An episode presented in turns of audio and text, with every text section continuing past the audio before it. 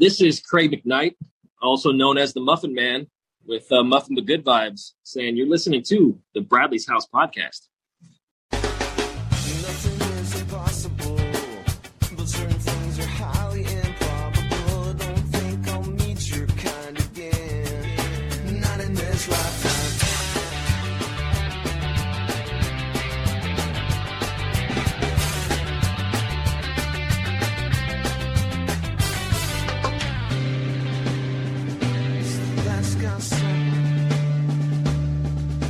Hey guys, welcome back. Come on in, make yourself at home as you should when you're a guest in Bradley's house. I am your co-host, Jared Orr. She is the executive director of the Nowell Family Foundation, and our host, Ms. Kelly Nowell. You know, Kelly, I feel bad just saying that you're the executive director. If people knew how many hats you actually wore for the Nowell Family Foundation, you are the executive director, you are the merch director, you are the shipping director, you are the basically thank you for everything that you do. well, thank you, Jared. I appreciate all the help from you and Anna. And of course, we have a wonderful board of directors and lots of great people. We just really, really grateful for all of the help. But thank you. I appreciate you saying that. I always think that we just call me executive director because like the person that does all the shit work is too long to fit on a business card. Yeah, it's not quite as professional either. No, it's not. That's, It's that's kind not. of the long and short of it.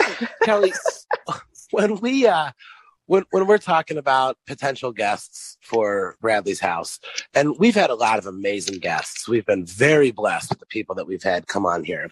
And we've had people from the board and people from the world of recovery and people who are friends and people who are musicians and it's just but when it comes down to it, we're really here to entertain our listeners as well. So when we were sitting at Cali Roots and we were talking about, hey, you know, we haven't had this individual on the podcast yet.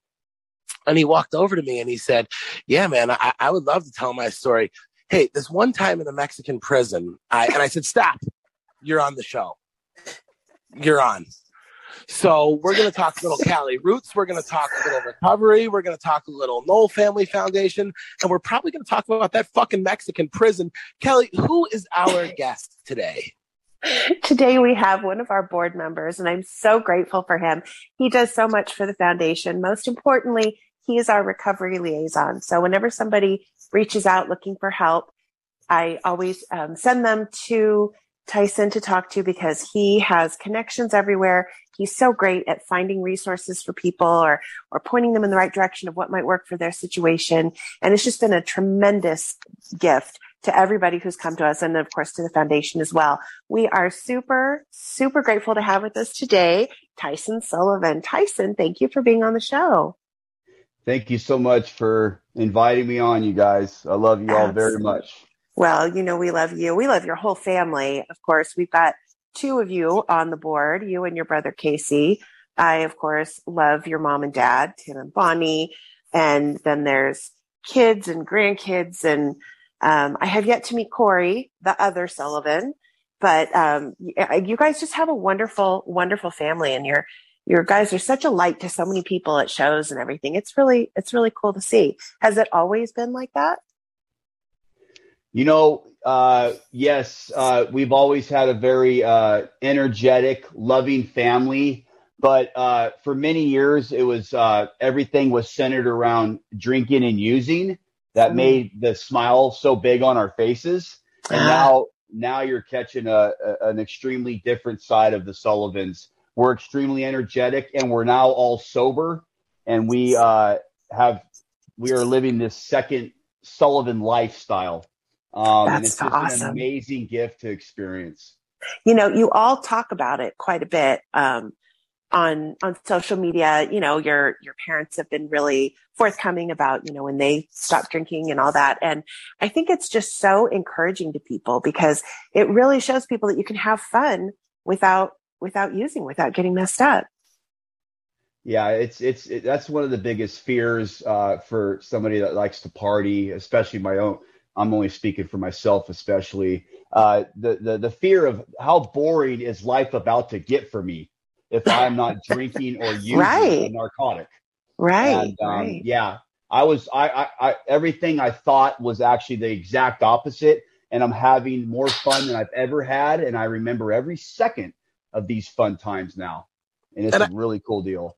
and I can definitely attest to that. As we said, we just spent four days at the Nowell Family Foundation booth in Cali Roots, and I don't know if anybody had any more fun than Tyson. I mean, this was a guy that was ear to ear smile every day, shaking hands, going to listen to music, dropping off waters for us, and uh, I, you know, I kind of wondered what what it's like being in that type of atmosphere.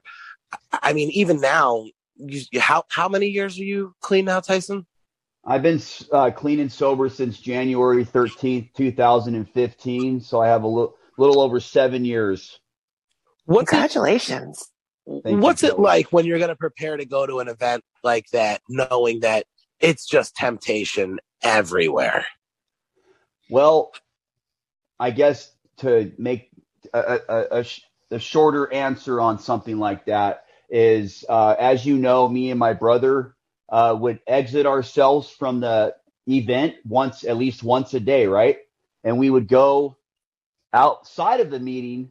I'm not. I'm sorry. Outside of the concert to go uh, take care of things that let us enjoy that concert sober, and um, that's a big part of what I would encourage anybody listening that wants to learn how to have fun at festivals and not get drunk or high. Uh, every day you got to, um, you know, continue to uh, work on that side of things so you can enjoy it. And and a long time ago, I guess I was about to make it a short answer, but now it's going to get a little longer. Um, I would, for it. I would uh, to, to make a to make a um a short answer longer.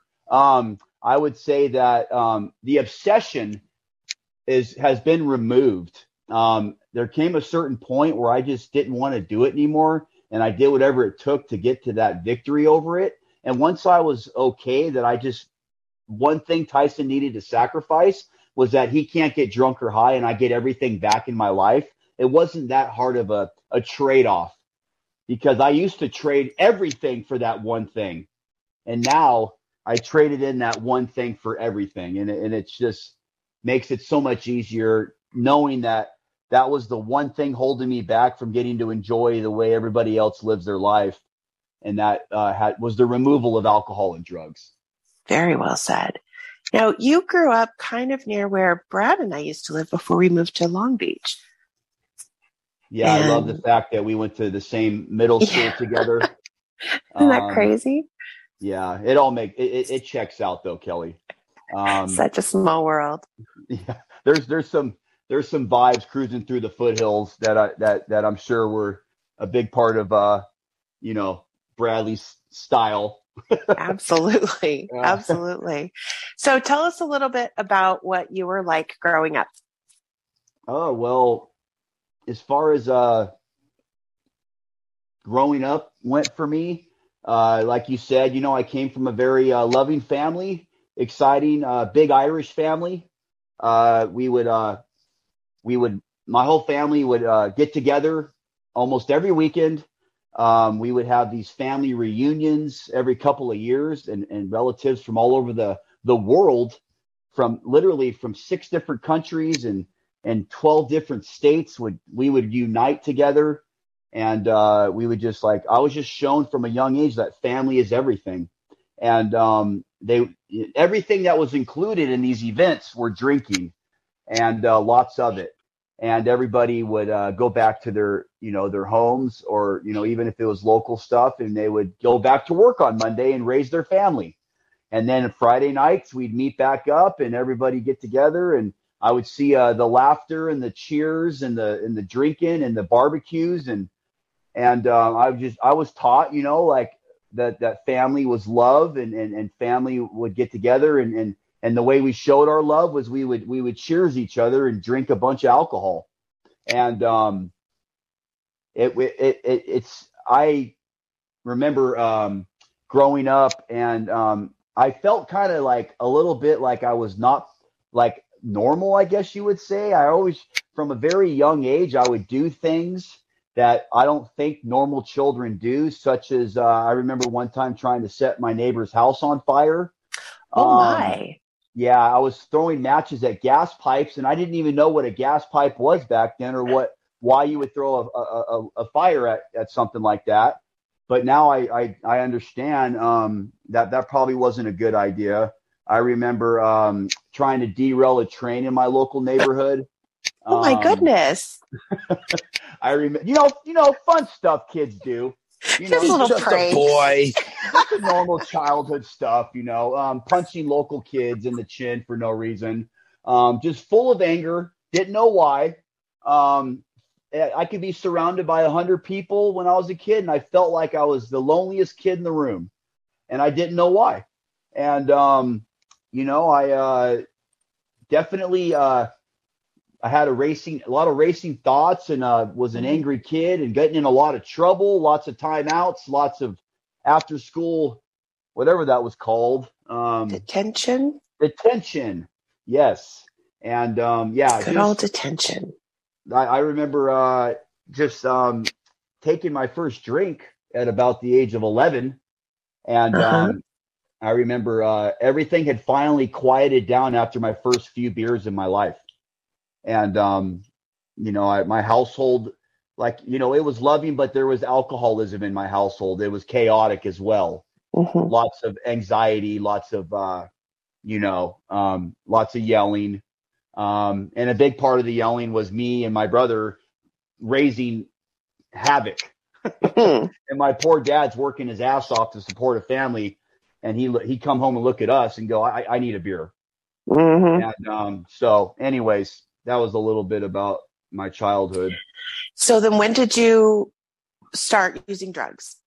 What was your drug I of started- choice? My drug of choice, my, my, I, I smoked pot at the age of 12. Mhm. I did my first rail of meth at 13. Oh, wow. and I started tweaking at 13 years old.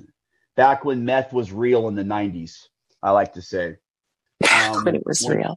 When bikers So were does Mass making it. One. Right. Back when bikers made it, um, you know, I joke around. You you know, you could. Uh, I, I didn't sleep in the 90s. Um, yeah, so I was off and running from a very young age, and I think that's a big part of my problem as well. Is my brain never developed properly. Um, and then I I used heroin for the first time at about 16 years old. Oh, And, wow. um, and I, I and I there wasn't a drug I didn't like. Um, I uh, anything that gave me a head change. I there was no remorse. I was all about it, and I and don't you dare talk bad about drugs or alcohol around me when I was a teenager, because that's what my life. I loved it, and um, I'm not going to sit here and act like I didn't. Um, I I everything was a big hallucination throughout my teens because I just lack of sleep and lack of food and uh, just lots of drugs. And um, I am just, yeah, it, Yeah, I, I uh, don't. I don't think we can let you just casually skip by. You know, I didn't sleep during the '90s, and then we just. you didn't sleep during the '90s. you know what? I was in uh, what our friend and brother Bradley Nowell likes to say. I was in a lot of secret tweaker pads. Mhm. and, and I know all about those houses that our friend talked about in this song. And um, yeah, I uh, you know I uh, would um, get into whole the whole underworld of of the meth scene of the '90s in Southern California.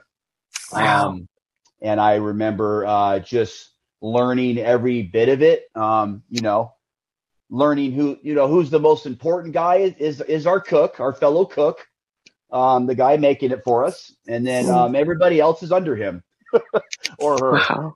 Yeah. And uh, and then a lot of people in that scene, you do what you know. We're we're very uh, we're very secretive because we're we're we're we're committing a lot of crimes to support our habit. So Mhm. it's a secret society, and um, you know, but but when you walk out in public, it's sure you're, we're sure not a secret anymore when you look at us. Um, you just, um, yeah, we look like zombies. And um, anyways, that was my drug of choice for the majority of uh, my early teens um, until my my mid twenties, and then I I would say I had a transformation into the op- heavy opiate scene after that. At what point did you decide that that was not how you wanted to live anymore? Um, so as far as uh, my bottom went, um, yeah, and there's a lot in between uh, 13 to 35. Oh, wow. we can get into some of those stories. Um, you know, uh, like Jared mentioned earlier, part of my well, we'll get into that. But uh, as far as my bottom goes, to answer your question, Kelly, um, I was mentally, physically, emotionally, completely bankrupt. Bankrupt. Mm, Um, I had I had lost all respect for myself, for my family, and I was uh, spiritually dead. I had no um, connection to, to the to the positive vibes of this world anymore, and I was um, basically in a, I was suicidal. oh, Um, wow. if I were to be honest about it. I think Yeah. most addicts, if they were to be honest, are are are, are living this drawn out suicidal way of life. Um, Mm. You know, a lot of us don't have the courage to just end it in one night, and uh, we just kind of draw it out because we know like we don't want this, but we're not quite sure how the hell to get out of it. Yeah. So I had got uh, I had gotten arrested for a cotton of heroin when I was 35, and I got sent to prison for that for 16 months.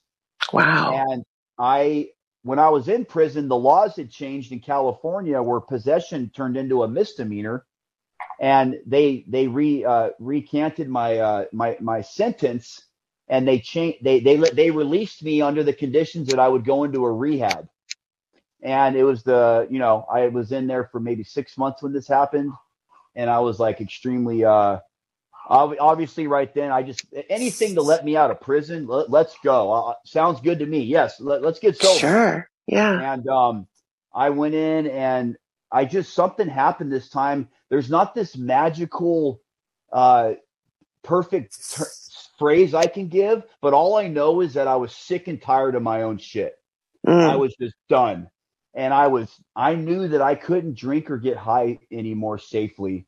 And and I didn't want to. And um and I, I just had just enough perfect amount of insanity and, and desperation that I was ready.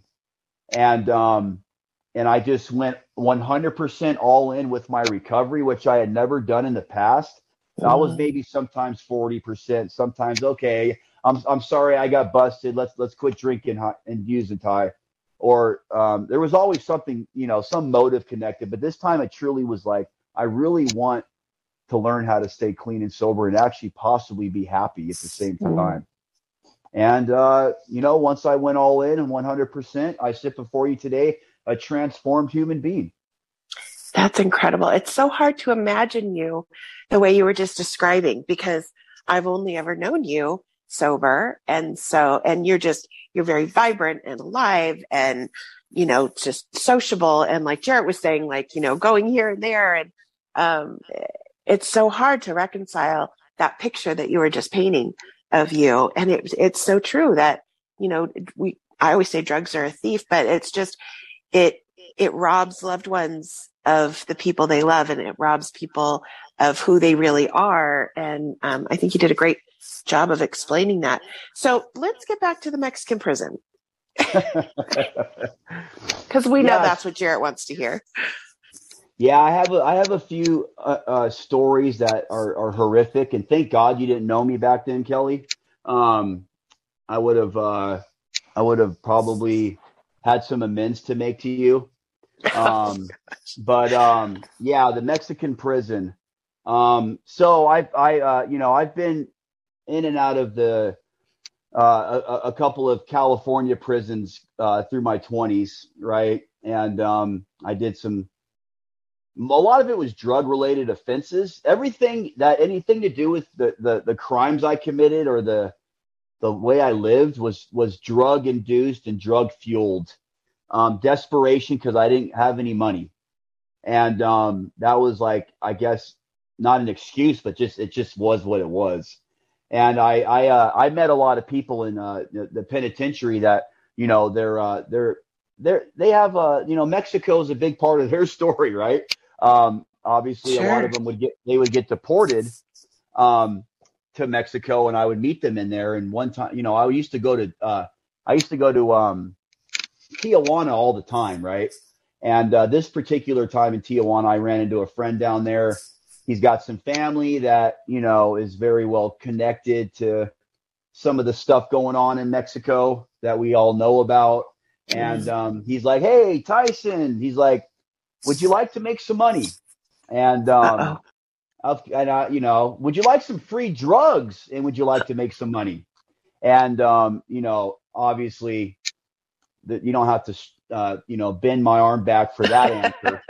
um, you know, I was like, uh, where do I sign up? And uh, absolutely, I would like to. So he explained to me some of the things he wanted to get me involved in. And at that point in my life, you know, there there wasn't really much that would scare me or think, oh, I can't do that. Um, that's illegal. Um, I did not care at all. Uh, the- Gosh. the biggest consequence you could give me was I had to go to prison. And uh, prison's a place now that I look back, if I'm honest with myself, it saved my life a few times. I'm sure. I got rescued, not arrested, is what we like to say. Mm. And um, this this particular time, I started, uh, you know, doing um, a few things, uh, transporting a few things over the border lines, and uh, doing things of that nature. And um, you know, I was uh, one of the families I was uh, connected with over there. Um, I could have been on the show Locked Up Abroad. Let's put it that way. Um, oh I wow. uh, I uh, basically, long story short, some federales came in. Uh, some people had, you know, uh, I guess you could say, told on the organization, maybe to try and get him out of the neighborhood. Who knows? But um, federales came in and they uh, they do what they do. And um, I had uh, guys in ski mask and AK-47s pointed in my face. oh my gosh. And I thought to myself, this is the end for me. Uh, I'm gonna die today. And Oh um, my gosh. and uh, they they were demanding, you know, what they demand over there. Um, usually, a little bit of money can talk. Not in this instance. They wanted a lot of money, and uh, I I didn't have it. So they threw me in the back of a Dodge Ram, uh, put made me put my head on the ground, and uh, they had two AK-47s at my head, and they drove off. And I literally thought they were going to Oh. drive me up to the hills of TJ and blow my brains out oh and, my um, gosh. and I'm like just going my, my life's flashing before my very eyes on this truck drive and um we pull up we stop and they take them they they oh they put a face thing over my uh, a face Oh wow. uh, blindfold deal over my face. I wake up I look up and um we're at a we're at a a, a federal jail detention facility. And they bring me in and they book me. And uh they charge me with um transportation.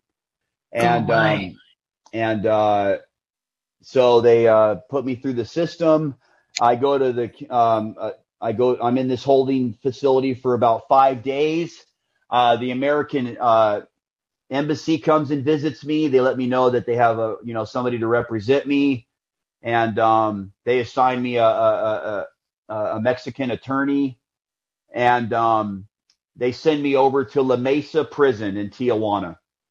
And I go and I enter this uh, prison over there.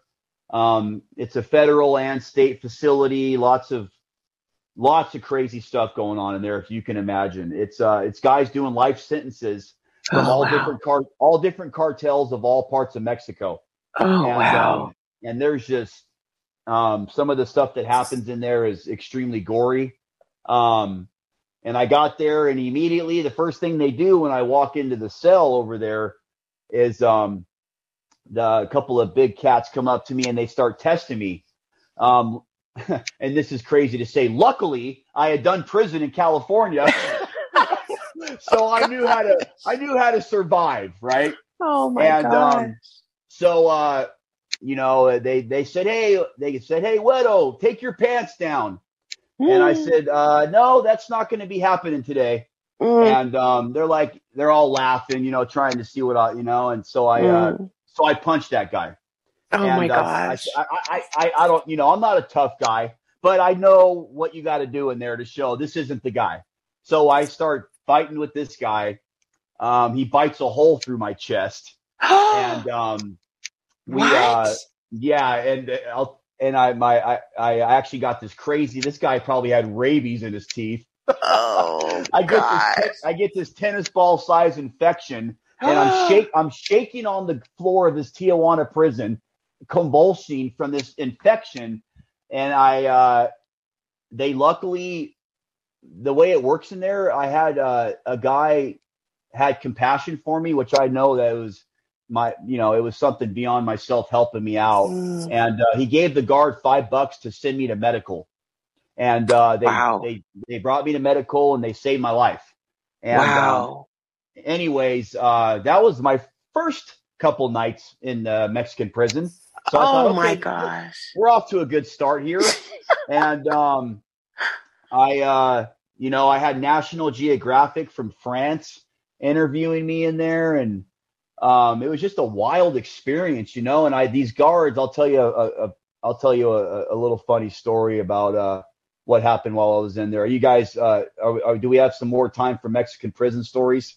Dude, I got all the time in the world. You just, you just keep on going. I was making popcorn, so so so uh this guard these guards would come by when you're in the holding facility the holding tanks of the mexican prison before you get to your actual uh cell you're in these you're in these like what they call like a reception cell before they classify you right so they can make sure you know murderers go with the murderers and blah blah blah which actually they put murderers in there with low level criminals. They don't care. But um, Wow. bottom line is uh, nobody the, the the guards were bringing around they're called delicados which is mexican cigarettes.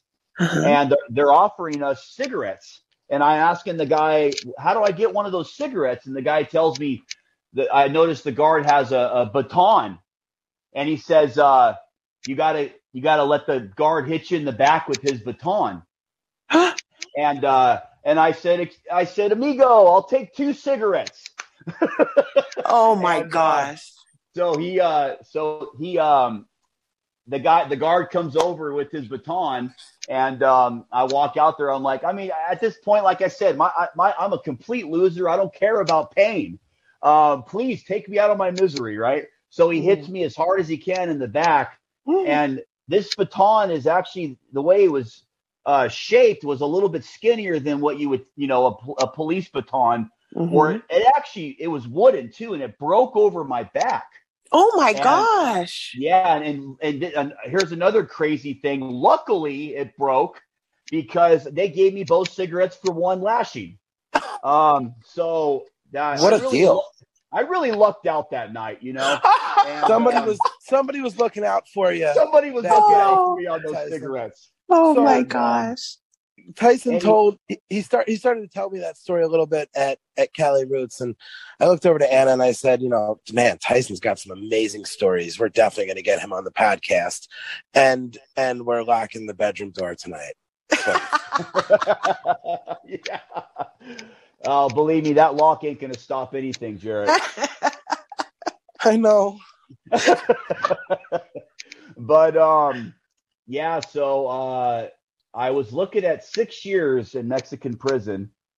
And um and uh the way the way it works in there is if you get five years or less you can actually bail out instead of doing your time and you can pay a it's called a fianza. You can pay a, a mexican bail and you can go home oh right? wow. But but if you get one day over five years, you have to do every single day of your sentence. So I'm looking at, of course, six years, and I'm. Oh, and um, I'm just going, man, like this is, uh, you know, a, a- lot of stuff's happening daily in there. Uh, lo- lots of, uh, you know, and, and I mean, in there, if you start fighting, they're, they'll, they'll just shoot you dead on the yard oh my um, gosh. you know they're they're they're they're pretty strict in there um with certain things and, and actually uh, before i forget this two weeks after i left that prison there was in a, a, a massive riot between the guards and the inmates and citizens of tijuana Oh my word. at the guards it, it, it, thousands uh, uh, thousands of people injured uh hundreds of people dead and this is like Oh. two weeks after i left there Oh my Um, gosh. yeah, it's it, you can look. I mean, I think it was around 2004, 2005. You can Oh, look up La. Mesa, La Mesa, La Mesa riots. But um, anyways, um, I uh, you know, I'm looking. I've been there. I'm, I'm I I get used to the whole deal in there. I've been in there for a few months, And in, in there, it's old Roman law where you're guilty until you prove your innocence, right? And um, I see the I see the federale and, uh, walking with a guard, and he's in prison. The guy who arrested me, right?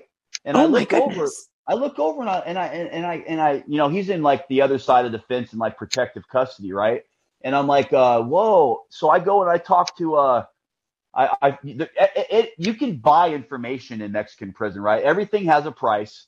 So I give, I give a, a few bucks to somebody to find out what that guy's, uh, the federale's in prison for. And I find out he's in there for corruption. So I go and I talk to my attorney and he takes that to the judge and they, uh, the judge says, we're going to give you leniency because of this what happened with this uh, law enforcement officer, Oh, and they gave me two years sentence for. I had to plead guilty though; they wouldn't, they couldn't just let me go. So Yeah. they gave me two years, and I was my family helped me get out for five hundred American dollars, oh my word. and I got to go home. So how long were you there altogether? I was in there for about four months. Oh Four my months. word. Yeah, that's a. It, So- it's quite a. It's quite a long time for that place. Yeah. So being sober's worked out better for you. Yeah, I, I would definitely say so, Jared. No, uh, no, no truer words have been spoken. Wow. And I, I, Kelly's right. For anybody who doesn't know Tyson, to hear these stories is just, I- mean, there's not a nicer guy. I, I have, I have sent Tyson messages at seven o'clock in the morning and been like, Hey, this person reached out. Do you think you can help him? Yeah, man, give me his phone number. I'll call him. I've referred family members to get information uh, from Tyson. He's just such a, uh, such an amazing guy um it's uh it's really an inspiring story and you know there's a lot of people that are struggling that are listening to this or that have struggled and um you know you you stepped in a huge pile of shit man you came out smelling like a rose I appreciate that. Yeah, I, uh, I, I, I just for anybody listening that might be struggling or thinking, uh, you know, I, they don't understand my story. We, we do understand, and um, just to let you know, you know, that you're not an exception to the rule. We all have crazy past, and we're all the same. We're all in this together, and we all suffer. We all suffer from the same thing, and uh, it's never too late. As long as you're breathing, there's a chance for you. Yes. Well said. That's so true. And what I, I, I hope people understand the, the spirit in which we're having you tell these stories. And, you know, uh, of course, part of it is just to entertain Jared because he likes Mexican prison stories.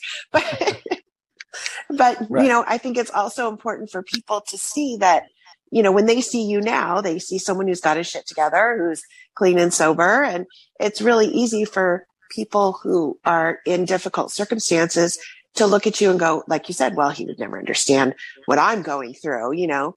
And so I, I Yeah. appreciate you coming on to, to talk about this stuff because it really does help people to go, okay, either, um, yeah, I can relate to that or, geez, at least I'm not that bad, you know? Or Yeah, wow, I this mean- guy really gets it because he's been where I've been, you know, and that's so helpful. Yeah, one, uh, I, I had a, I had a, I had a stretch for a while in the end there where I was, uh, I, I, I feel I was a, a victim of the pharmaceutical um, situation that was a, a epidemic in our country. I had, you know, doctors that were giving me a lot of uh, oxycontin and and uh, Xanax and all kinds of pills, and uh, you know, not blaming this, but I was such in a bad place in my head. I actually, uh, I actually robbed a pharmacy in Orange County. I was so messed up on pills. Wow. So, you know, Mexican prisons, pharmacy robberies, all kinds of fun stuff and addiction for me. And had you tried multiple times to get clean? I would say I tried about uh, 10 to 15 times to get clean. Wow. Yeah. I'm Uh, glad you didn't stop. yeah, you know what? That's another thing I want to make real clear to people listening that that that keep relapsing. Um, you know, it's you're not it's not because you don't know how to get this. What it is is every time you relapse, you're gaining more experience about what you're up against. And it Oh, takes that's good. it takes a long time to understand how badly mangled we need to become to to finally surrender to the process of recovery. Mm. You know, um, I, you know, we, there's something we say in recovery. If it, if, if, if, if, if getting sober meant losing one of our arms, there would be a lot of recovering alcoholics with one arm. Right. You know, um, there, there's no consequences when you're not ready. There isn't a big enough consequence. Um, and unfortunately, a lot of our friends and family had to die by, uh, through, through that, through that Yeah. lesson, you know, and, um, the, the people that are still alive, you know, that never stop, never give up. It takes what it takes a hundred times, you know, I'll, I'll even state a quote from Edison. If you fail 10,000 times and you succeed on the 10,000th first time, you, you have, you have uh, succeeded Yes. and um, never give up. It's never too late. Absolutely. Such you, you you you just dropped like all these amazing little quotes that I felt like should be cut out and hanging on walls somewhere. You, uh, Tyson, I, I got to ask you. Um, growing up in a, a big Irish family, um, there had to have been somebody who had a name for their for their fists, right? A grandpa, an uncle. Uh, It's like it's a prerequisite in a big Irish family. Uh, you talking about the Sullivan on my fist? Well, you have Sullivan on your fist, but I know that it was always like, you know, I- came from a big, I come from a big Irish family. And, uh, like my grandpa and a couple of my uncles, you know, they all, they all named their dukes. My grandpa's, his left one was six months in the hospital. The right one was sudden death. It's a, every, Oh, every old gotcha, Irish guy's gotcha. got a name for his dukes. Gotcha. You know what? You know what, Jared? I I hate to disappoint you. Uh, I don't know of any of my family members that have any names for their fist. Fucking Maybe West it's an- Coast Irish. I was going to say maybe it's an East Coast Irish thing. I mean, I, I know I know Ron Burgundy had names for his fist. Right. Yeah, you're damn right he did. you're damn right he did. So, um, Tyson, you, had an opportunity to hang out with us uh, a little bit at Cali Roots, and uh, you got a chance to meet a bunch of the people coming over to the booth, and you helped out selling some merch. But you also got to dive in there and and listen to some music. Who who, was your favorite from Cali Roots? Uh, you know what? Uh, Don't I'm even gonna- say it. Say the real answer. You're gonna get the real answer. Okay. It- I, Ice freaking Cube. Thank God. Yes. Ice Cube was my favorite. Uh, I'm a '90s guy. Um, Well, you're you're you're awake a lot, so you had to fill a lot of time. So I was sure- yeah. I, I listened to to today was a good day at every every hour of the night for many years. Um, Yeah. But yeah, uh, other than Ice Cube though, obviously, I mean he was like uh, he's he's not your uh, average reggae artist at a Cali Roots Fest, but um, I'm gonna I'm gonna give I'm gonna give it to my boys in Pepper. Oh Um, God, what a show did they put on? for, Yeah. them, for them to throw it down with Kona Town and uh, play some of the old classics and bring, bring the fellows on from Law.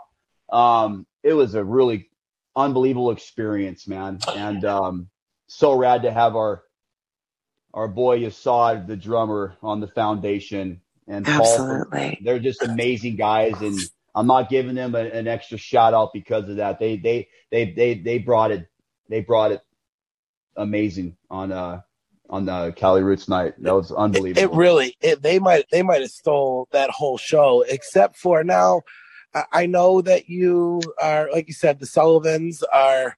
They're walking the straight and narrow, and you and your brother would sneak out during the day, and you'd go do what you had to do to make sure you kept everything right. But uh, you guys also rolled some fucking gear right up into uh, right up into the zone there, and we had a burritos concert set up, and I remember looking over at you at one point as you were sitting there watching your brother play. How cool was that? I, I I would say that it, um you know I got to say nobody else brought a tear to my eye at Cali Roots other than burritos.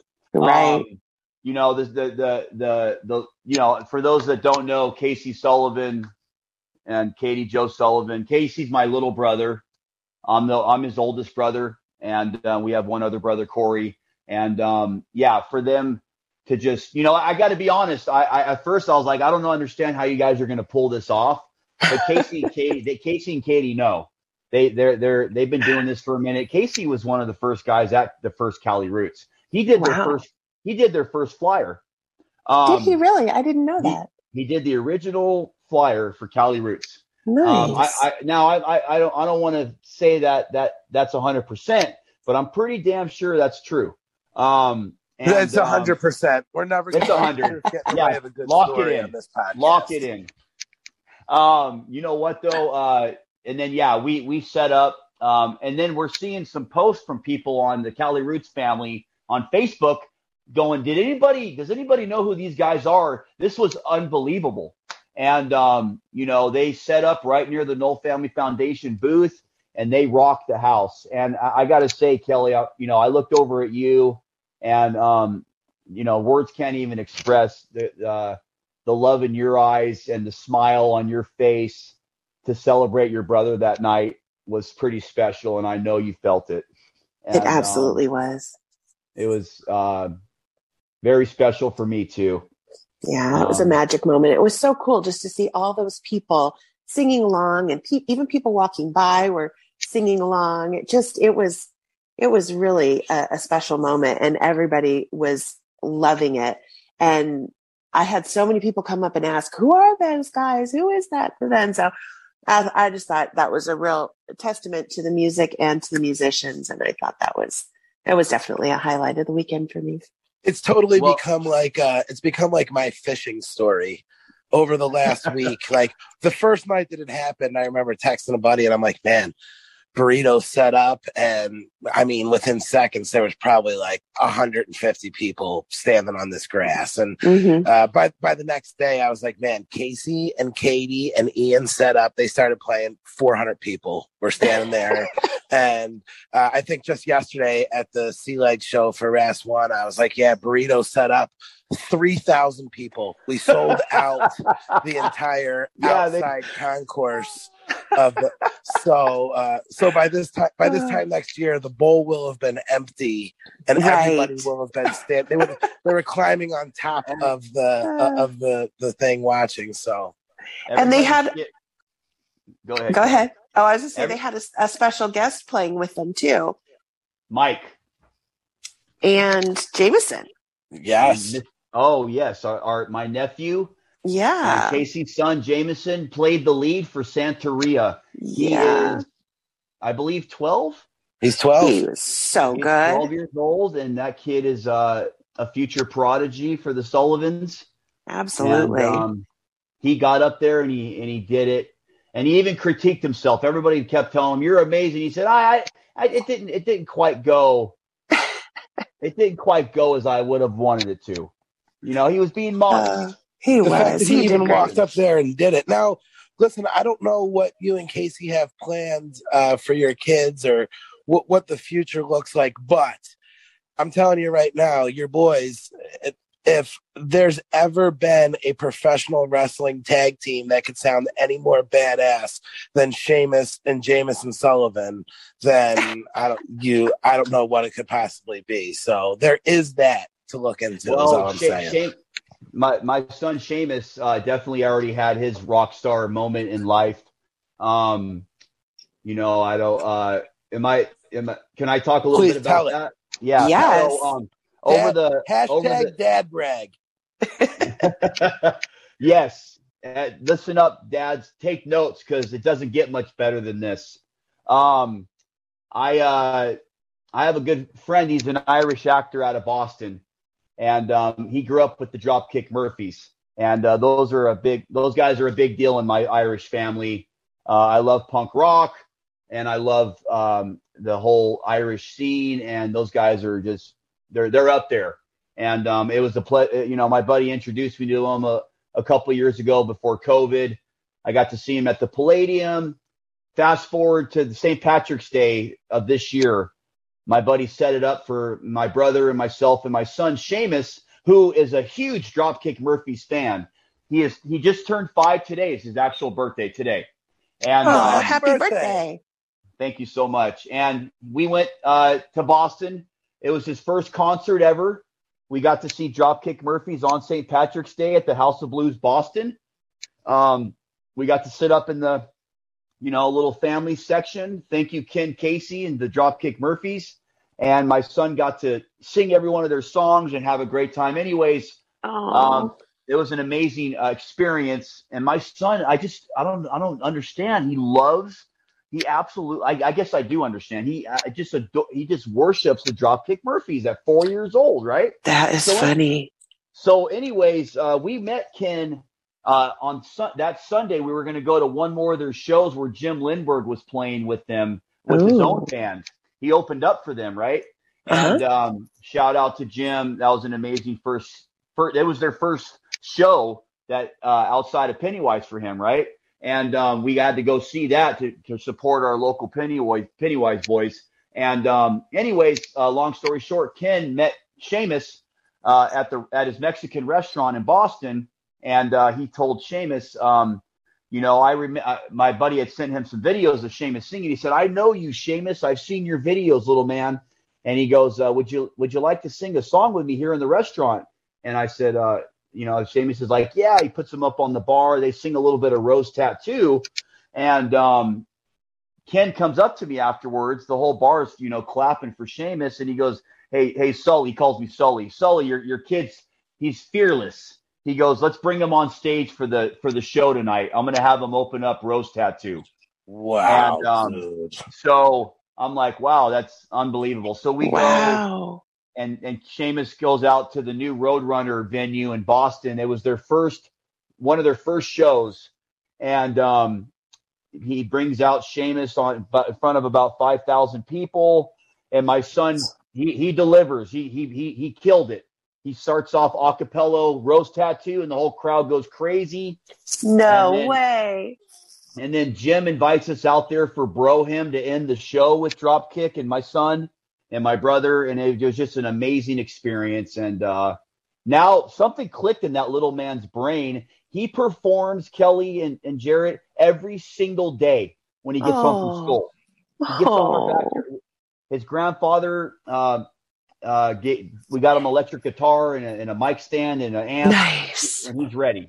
Well, So, I don't uh, want to say I don't want to say too much, but at some point over their summer, there may be an all ages Nowell Family Foundation show, and if that goes down, I think we're gonna have to see him up on that stage. Oh yeah. Absolutely. I think I think we're gonna have to see it now. I do I do have to laugh. Like it's it's funny, Tyson. You're like I I just don't understand that four years. You don't understand.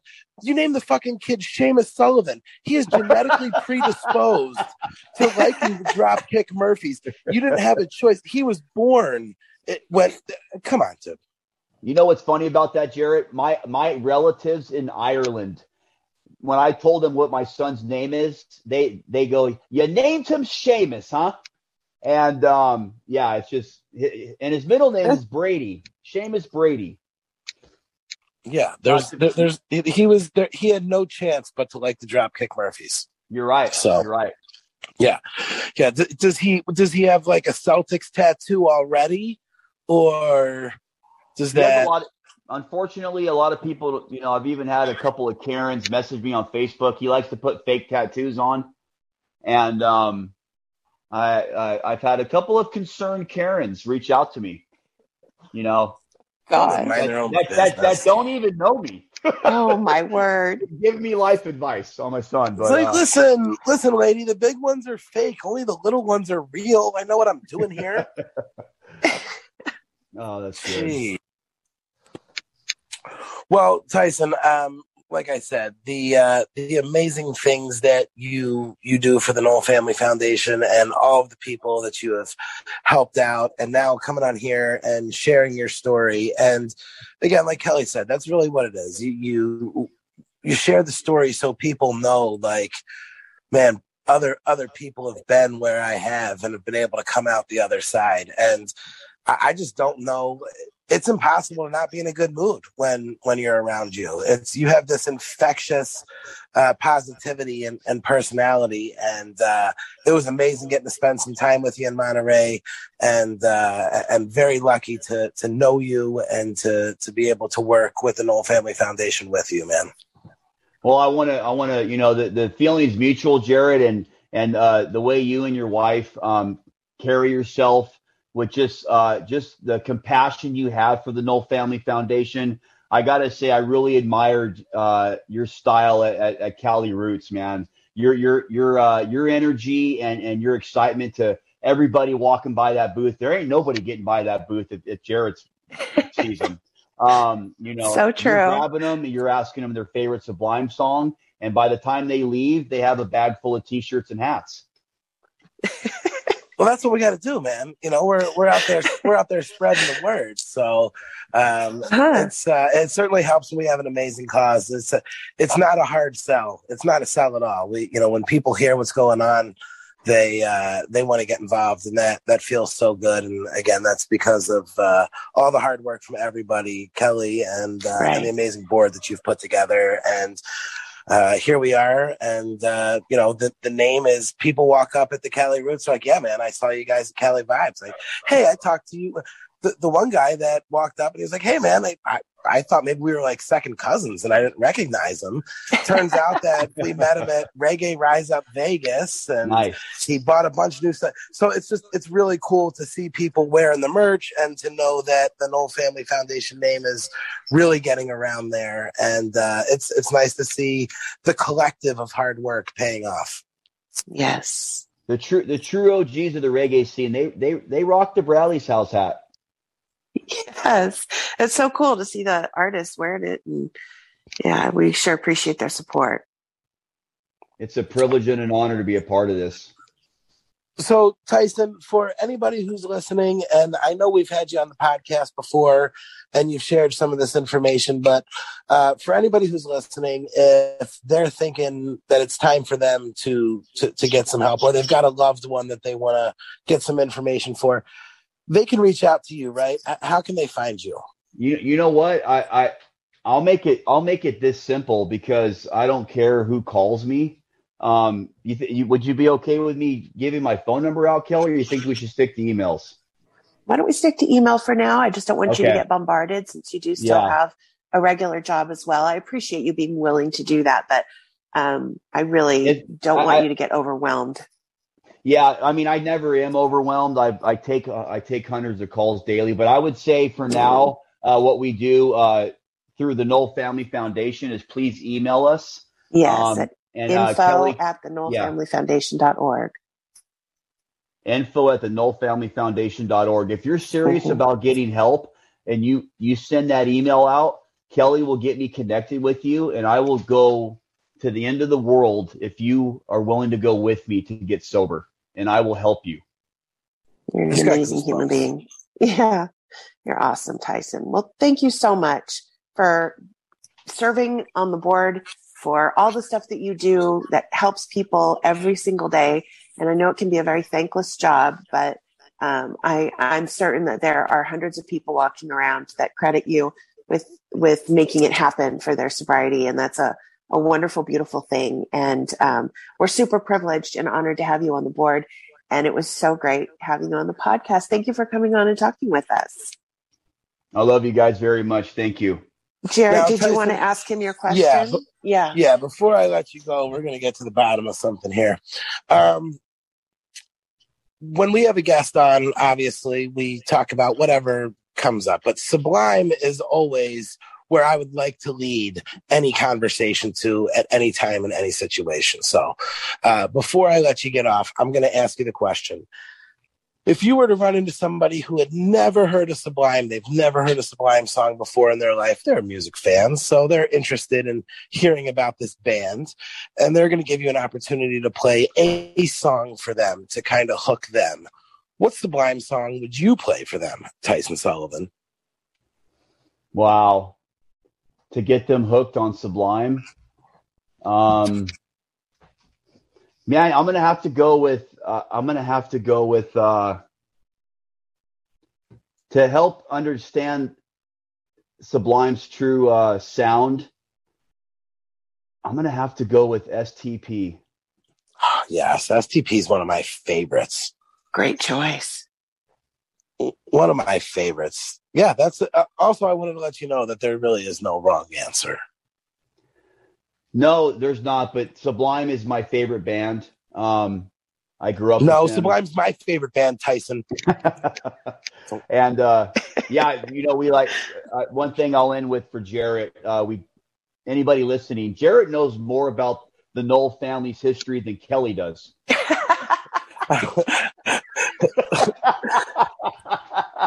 It's very true. Certainly when it's sublime related, that's for sure. But he does. He does a lot. It's it's an impressive thing. and we love Oh, you for that, Jared.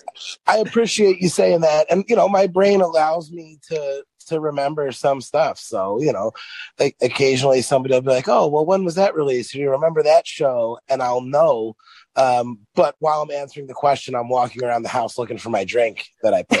so um, I knew I put that bottle of Pepsi somewhere, and it's always in the weirdest spot. Like, what? Why did I stick it in the middle of that bookshelf? What was I doing? So, um, so yeah, yeah. But I, uh, I, I do appreciate you saying that, and um, I, I, I know that Sublime has meant so much to so many, and it's kind of what got us all involved in, in this. Um, but STP, man, I, I, I love STP. So, uh, Tyson, man, thank you so much. Again, I, I can't thank you enough for coming on. It's so cool and, and sharing your Mexican prison story because I was so excited. I've been I've been waiting for two weeks now. So Well, ho- hopefully it delivered. And hopefully it met your expectations. I was fucking entertained. I don't know about anybody else that's listening, but I was I I couldn't have been any happier with with how this all went, man. Awesome. Well, thanks again for being on the show, Tyson. Have a great day. Bye, guys.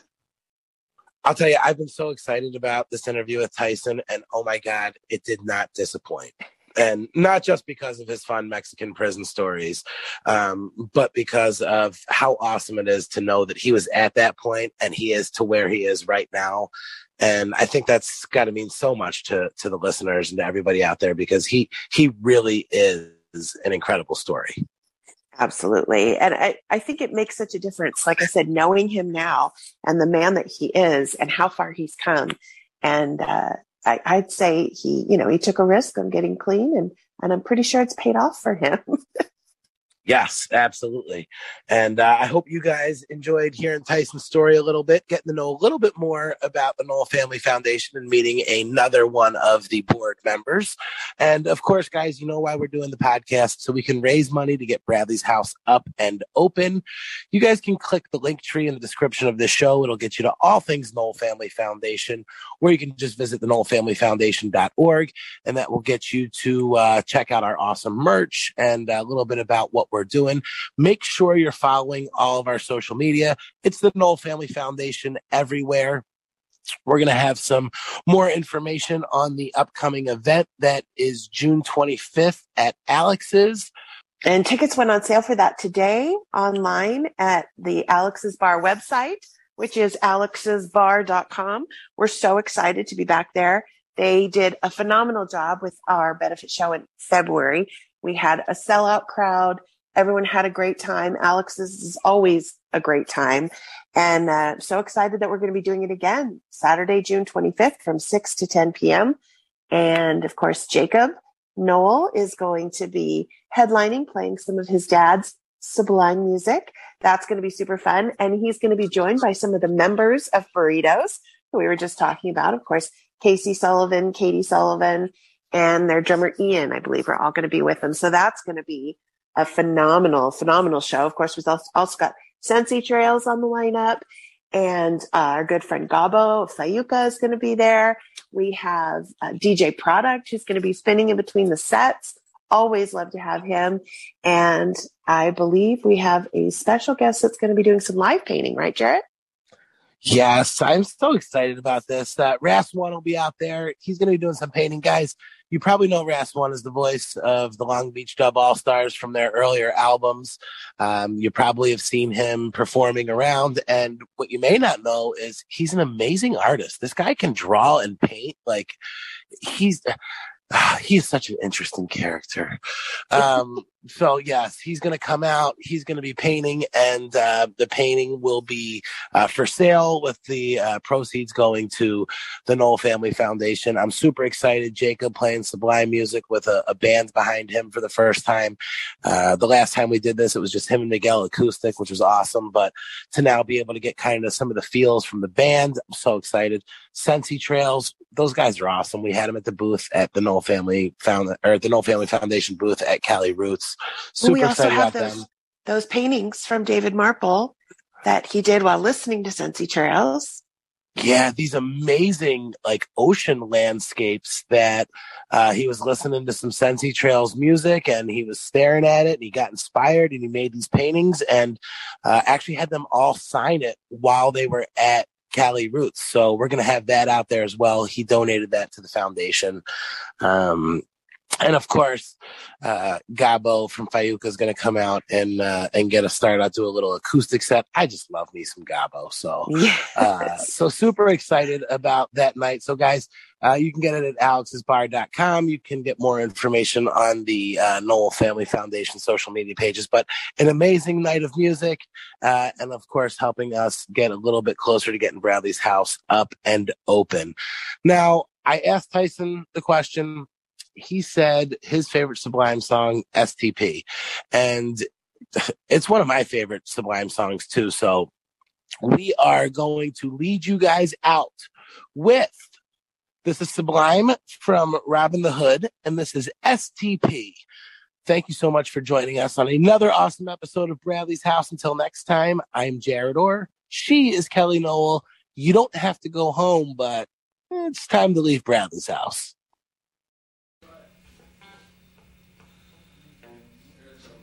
Okay, I'm gonna suck out for this. Ready?